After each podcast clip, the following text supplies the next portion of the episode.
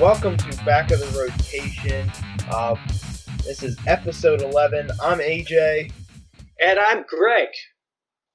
No Will today. Will's fine. He's just got school stuff. But it's going to be a shorter episode. Well, first of all, glad to be back. I know we were out 2 weeks. I was out of the country in Honduras. So I'm glad to be back. Glad to be doing the podcast again. We're not really sure as we move along what the schedule of the podcast is going to look like, when we're going to be able to put out an episode. But make sure you guys stay tuned to our social media, Twitter and Instagram at BOTRpod. Make sure you guys stay tuned for that. We'll put out more updates on when we're doing the podcast and whatnot. But speaking, I know Greg and I in like our little pre-show thing. Speaking of this. This is kind of like a little nugget. I said I just got back from Honduras. Mauricio Dubon becoming the first Honduran-born player to make his major league to be on a major league roster. He hasn't made his major league debut yet, but he will hopefully make his debut tonight when the Giants play the Padres at 9:45 Eastern. So I think that's pretty cool. I mean, Dubon's story, he was 15. When a baseball missions team came to Honduras, and he was living in San Pedro, and baseball missions team came down. He had already had an interest in baseball. I think he might have played baseball a little bit while he was down there. And then his mother asked them to take him home so he could like hone his skills. And they said there was nothing really that stood out about him. Like he wasn't this, great prospect from the 15-year-old Dominican prospect that they were like, oh. He wasn't like one of the Mesa brothers or something. But they took him home, and he went to a school in California, I think near San Francisco, and then he got drafted by the Red Sox in the 26th round, and then here he is on a major league team. And that's an awesome story right there. So Mauricio Dubon hopefully making his debut tonight. That's a shock. When I read that, I was shocked because I guess my knowledge of baseball in Latin America is pretty weak. Of course, everybody knows Venezuela produces great. Yeah. You have the basic countries: Venezuela, Cuba, Dominican. The big Latin American countries. I just assumed Honduras was producing players too, but. Apparently, and this is something that I heard from you, AJ, once a few weeks ago, is that baseball's really not that big in Honduras. It's really not. I mean, when I went down last year and we on a mission trip, we taught kids about baseball again. Now, granted, this is in the rural mountains of western Honduras. They didn't know baseball. Even the translators, who are much better off, didn't know anything about baseball. So it's not as big a thing. I think because Mauricio was in a big city like San Pedro, that it was a bigger thing.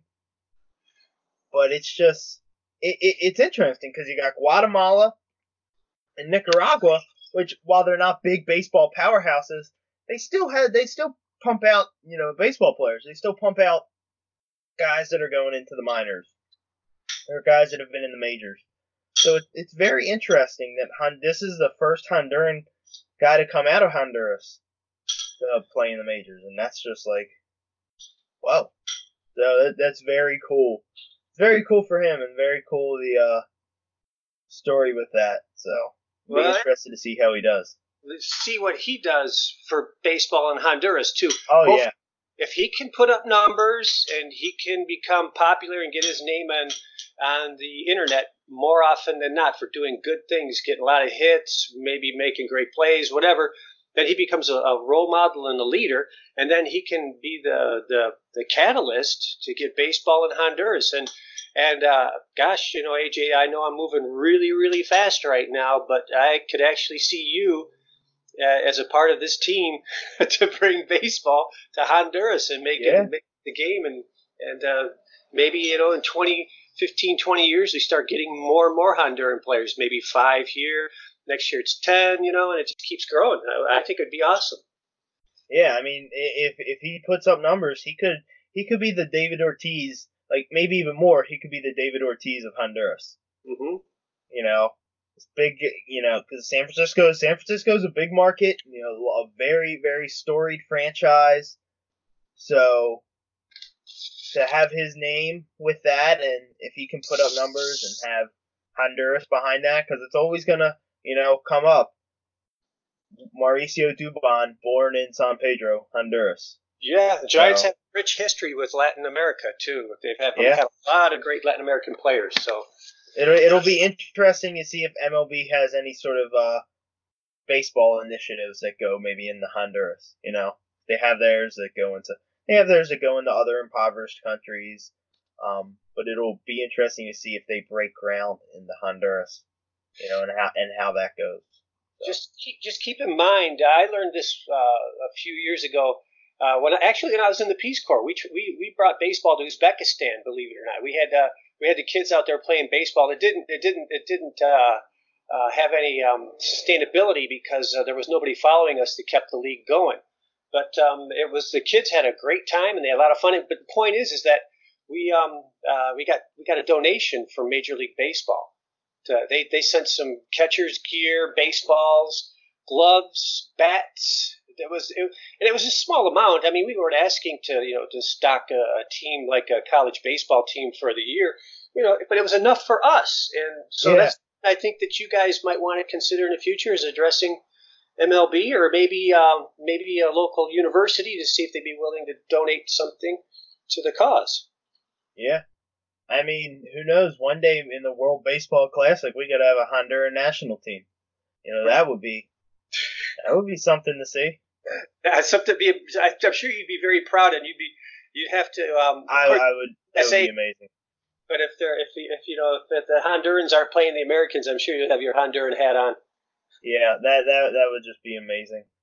So props to Mauricio Dubon, and we hope that he does well. Yes. And also, if you go to the game tonight in San Francisco, it is Hello Kitty Night. So. Are they giving out a special event? They're giving out Hello Kitty hats, I believe. So, wow! Keep an eye out for that. If you're in the San Francisco Bay Area, get your Hello Kitty hat tonight and see the first Honduran player play baseball. So. I'm telling you, maybe we should dedicate one of our podcasts to like if we were a general manager of a minor league baseball team and what kind of promotions you'd put on if you had to draw people to the stadium. So. Oh, yeah. Minor league baseball promotions, like, are so interesting because they have to get interesting to draw people there. I mean, there's a writer for MiLB, Benjamin Ben Hill, and he writes about, like, minor league promotions and crazy minor league promotions and all, and just some of the stuff he writes about, it's super cool. It's super crazy. But yeah, we could definitely do that in the future, like a promotions themed episode, you know, a giveaways themed episode. So yeah, maybe we need to do that for this podcast too to get more people to listen. Yeah, maybe we need to have our own Hello Kitty Night. All right, well, on to other news in the baseball field. So we're wrapping down August. August is almost over. Season's got like a month left. So that means the wild card race and the pennant races are heating up. So I'm just going to go through who's leading the divisions. Right now, we're going to touch on the American League first, and then we'll go through the National League after we talk about the AL. So the Yankees have an 11.5-game lead over the Rays in the American League East. That's pretty secure. The Central is where it gets interesting. The Twins only have a 3.5-game lead over the Indians in the Central. And then in the West, the Astros have a 10-game lead over the Oakland Athletics. So if the playoffs were to start today, you would have the Yankees, Twins, and Astros. And then in the wild card game, you would have the A's and the Indians. And the Rays are a game back, and the Red Sox are 5 games back.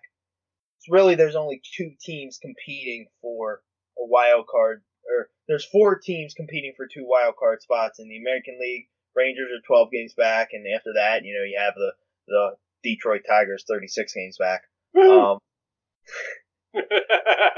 But yeah, wild card race is heating up, and it's weird as a Red Sox fan. Last year, it was like I really wasn't even concerned or worried about not getting first place in the league.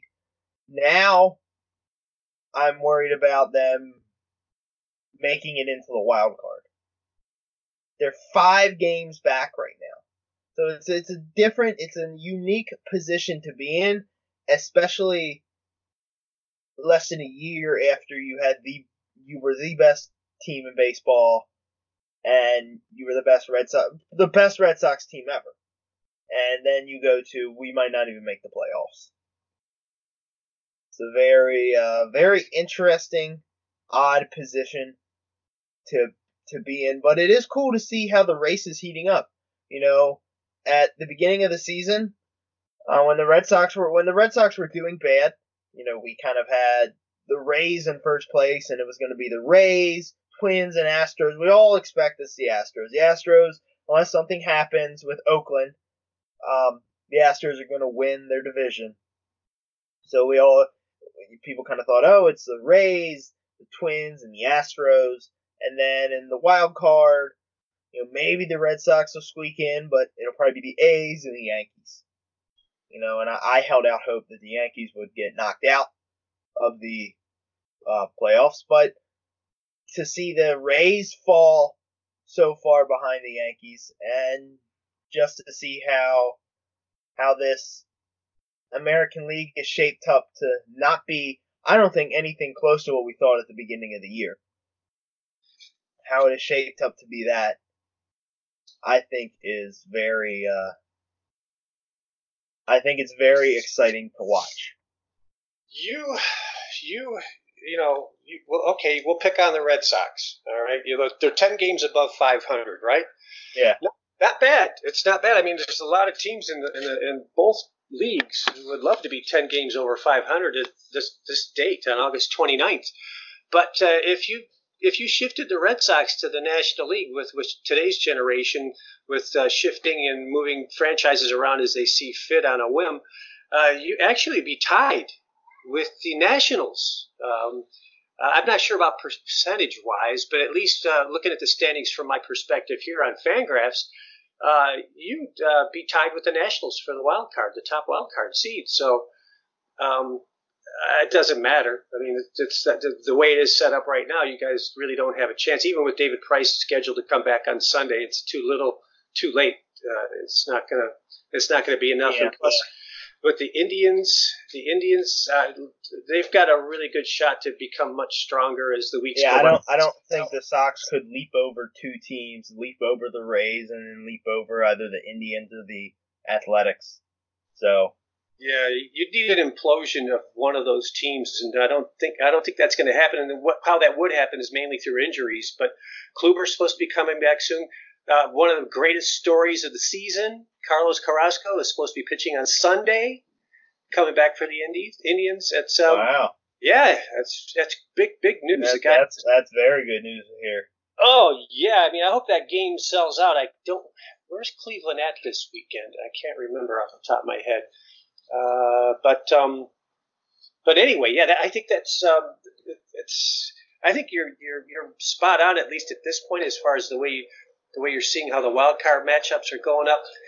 The Yankees are just I just don't like them. I don't is that a good enough summarization of? Yeah, I don't like the Yankees. I don't like the Yankees. It's been like that for generations too. It's just always the Yankees have a good team. The best times of my life and the first impressions that I had were when the Yankees were a terrible baseball team.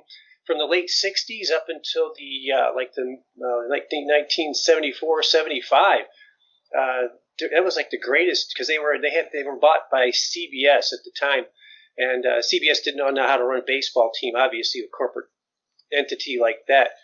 But it was some great days for me. It was the Yankees stunk.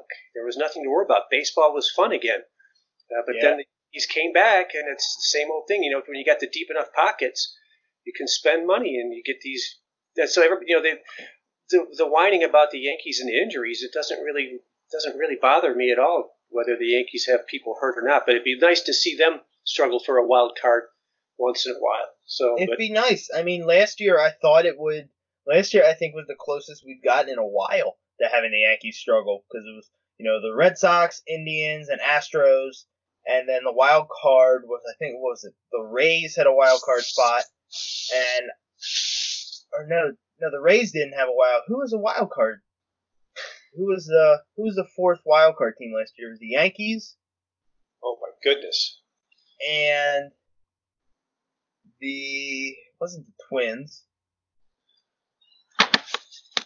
No, it was the Yankees in Oakland. And I thought that the Rays would leapfrog over the Yankees, and you know they didn't. So it's nice to see the Yankees fail once in a while. That always warms someone's heart, but doesn't look like they'll be doing that anytime soon. They have a very young team. They have a deep farm system. So the Yankees,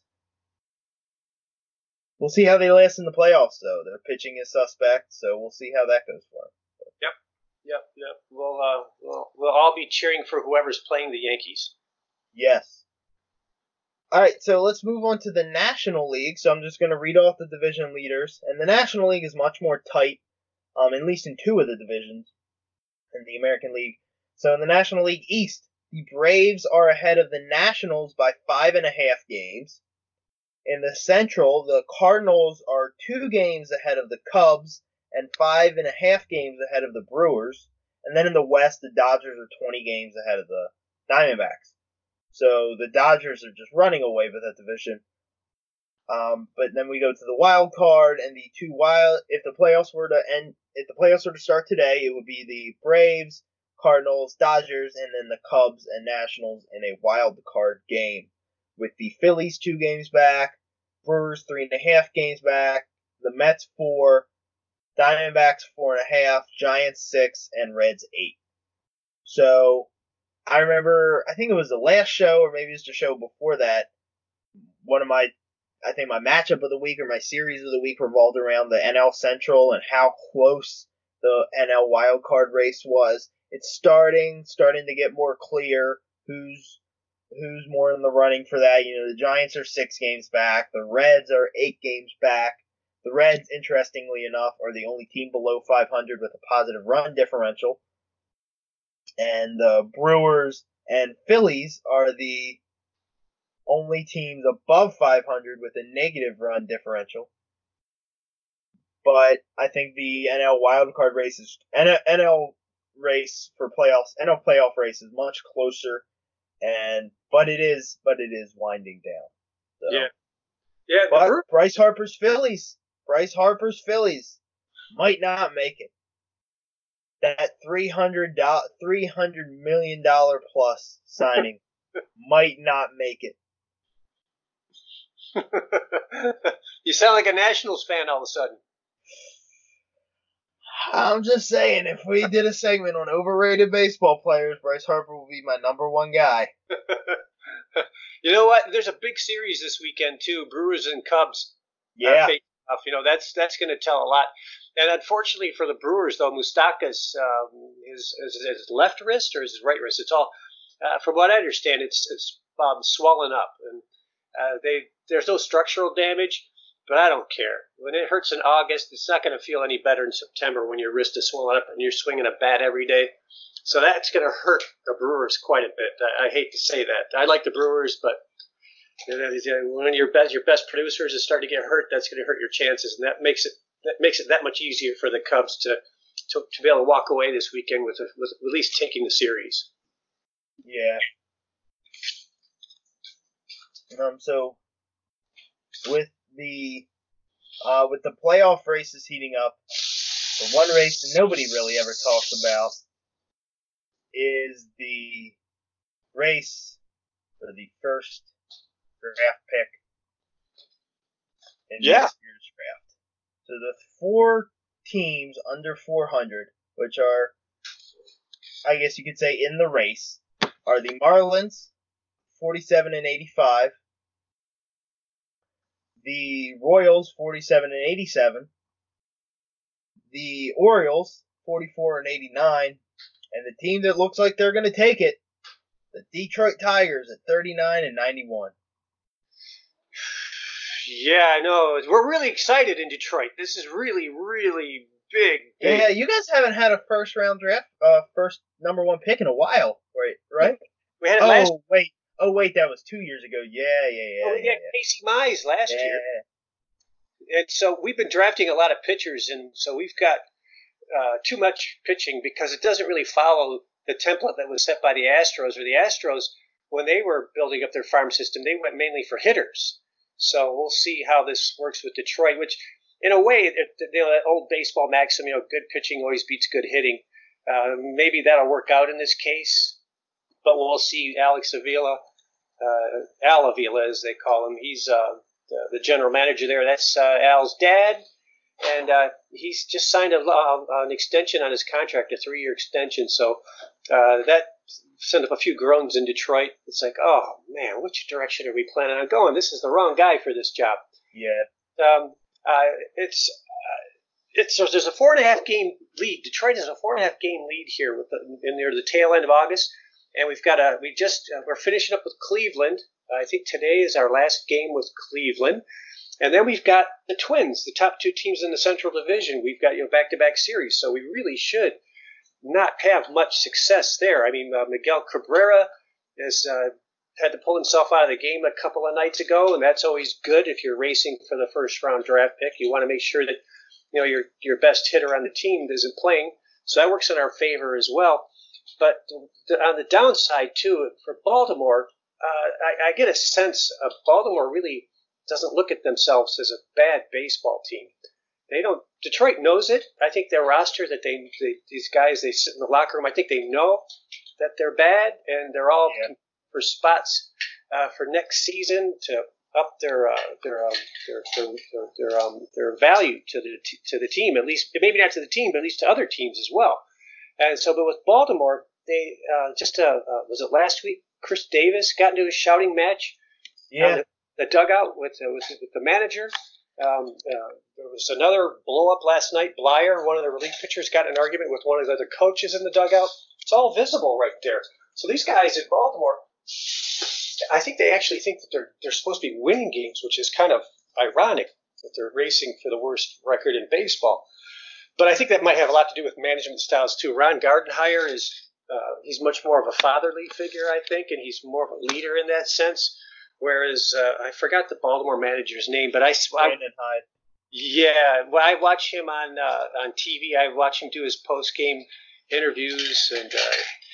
I just don't picture him as the right manager for this team. So if Baltimore's going to move in another direction, they've got to get rid of him. He just doesn't seem to have that type of relationship with his players that he should have. He seems more aloof, and I think he might even not even have a manager's mentality. I think he might have more of a player's mentality, and that doesn't translate because a manager has to be able to communicate with all personalities. Yeah. And so I. Well, the Orioles just fired a bunch of people in their scouting and their front office. So it'll be interesting to see if Mike Elias decides to stick with Brandon Hyde for the long run. Because ideally, what would ideally happen for the Orioles is in 4 years, the Orioles are competing for a wild card spot. 4 or 5 years, the Orioles are competing again. They're in the talk. They might not be, competing as much as, say, the Rays are right now or the Yankees are, but they might be like the Athletics, or they might be like the Rangers. The Rangers were in it up until a month ago. So they might be competing, and is Brandon Hyde someone that Mike Elias wants to have stick around? Is he the guy that he thinks can lead his team into the future and lead his team in the winning? Mm-hmm. And I'm sure Brandon Hyde's a great manager, but I don't know. I haven't seen a ton from him. I mean, I haven't paid attention deeply, but he does not strike me as a manager that can necessarily do that. Nope. So No, there's some good managers that are out there too. I think. But, John Farrell's still out of a job. Yeah. Mm-hmm. Yeah, I'm trying to find some information here. There's this manager.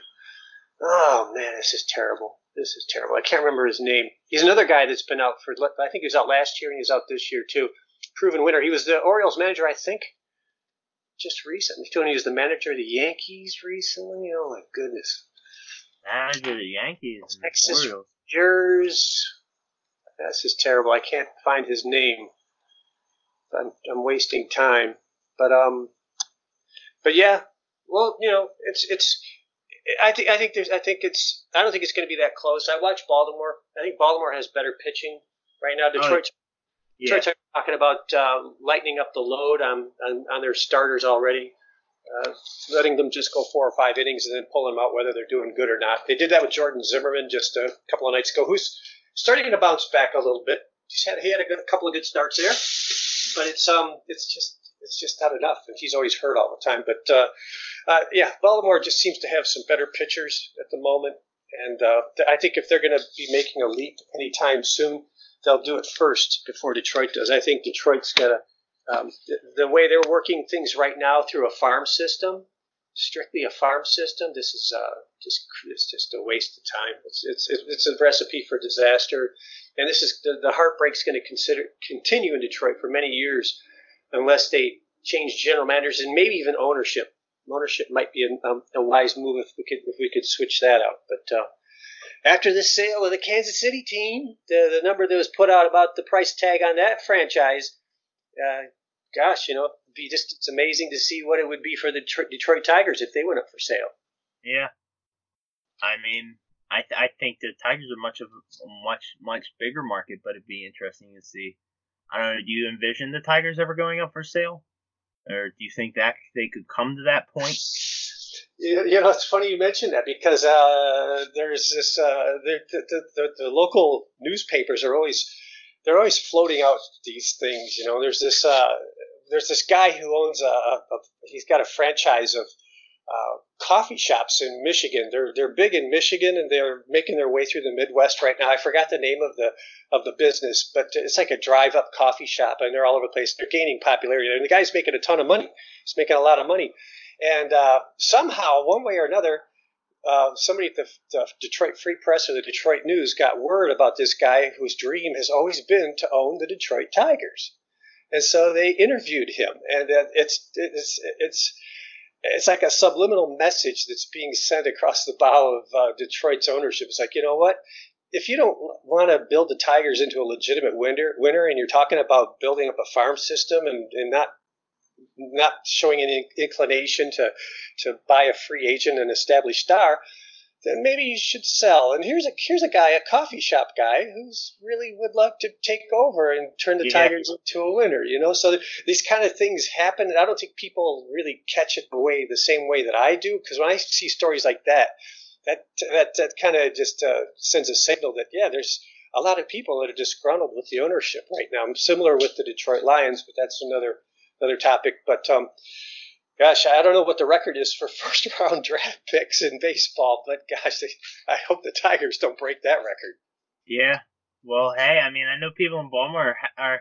It's kind of a mixed bag. It's like they're good. The Orioles, they're good. They're better than they were last year, and there's definite improvement, but they still want that number 1 draft pick.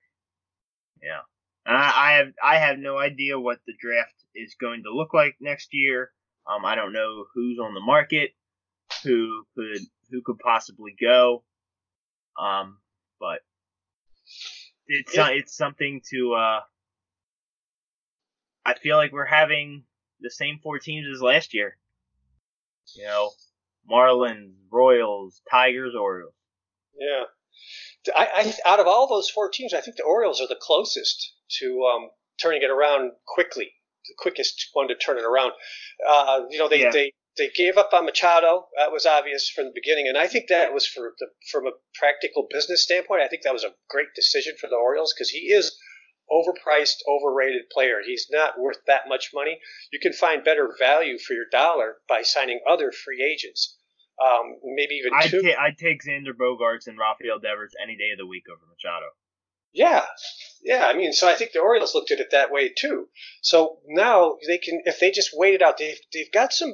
I watch the Orioles consistently. I actually prefer to watch the Orioles just because Gary Thorne and Jim Palmer do the games on TV. Yeah. Those guys are brilliant. They're amazing. They're some of the better TV announcers in baseball.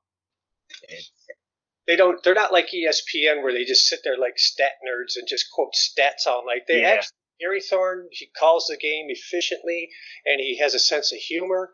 And Jim Palmer, he teaches you baseball. He doesn't throw stats at you. He'll give you statistics when it's necessary, but he'll teach you the game. And that's just I'm a student of the game, and I just love listening to those two guys call a game. It's a lot of fun. But if Baltimore they spend their money wisely on a free agent or two this winter, they've got a lot of the other tools in place. Santander is really showed some consistency. I thought he was going to be a fluke in the beginning, but he's starting to play much better. He's maintaining that. He's been hitting. He's hot lately. I know the Orioles lost Cashner, which that might have been a good move in a sense. So I will see how it works out as far as the players. I could definitely see the Orioles finishing above 400 next year. 400. I could definitely see it. Not 500. No, we're not crazy here. But 400, I could definitely see it next year. I mean, you're around 330, 336 right now. Mm-hmm. I could see it. I mean, maybe you can consider that a hot take or a bold prediction for next year, but I think that is I think it's a possibility. And then we'll see where they go from there. Well, I think that sounds you think that's too bold or? No, I think they can. I think I'm just saying with a free agent, if they sign a good key free agent, I think that they could turn it around really, really quick. I think they got some good pitching right now. They might want to add, a mid-range. I think they need some bullpen help more than anything. I think their starting pitching can get them through 4-5 innings, but once that bullpen comes in, Miguel Castro, Michael Gibbons, it's rocky. It's very rocky. So it'd be interesting to see. Do you want to know why I care about the Orioles so much? What's the real truth? What's that? Al Kaline is from Baltimore, Maryland. So I've always had a special place in my heart for Baltimore through the years. So yep, Mr. Tiger, yeah. Is Baltimore. Yes. That sucks. Yeah. There you go. All right. Well, that will be this week's show for Back of the Rotation. I know it was a little shorter, but we're glad to be back, glad to be giving you guys a show. Make sure to check us out on SoundCloud, iTunes, and Spotify, Back of the Rotation, and Twitter and Instagram at BOTRpod. I'll be putting on social media, when we're going to be doing a show, what the schedule may look like, if anything, for a show. Before we do another show, it'll be on Twitter and Instagram when we're doing that show. So make sure you guys stay tuned for that. Thank you guys for listening, and thank you, Greg, for coming on. I got a letter from one of our fans in Marine City, Michigan, and they're asking what that song is at the start of the intro to our podcast. Oh, that song is, I used to do a podcast a year or so ago, another one, and I got my friend to make me an intro. So it's nothing special. It's just something my friend mixed together. Wow. Not bad at all. It's kind of like a heavy metal jazzy type of. Yeah. I think it works as a good intro song. So. Yeah. Yeah, I was actually considering submitting my request to have you play the Detroit Tiger theme song. It's like a minute long.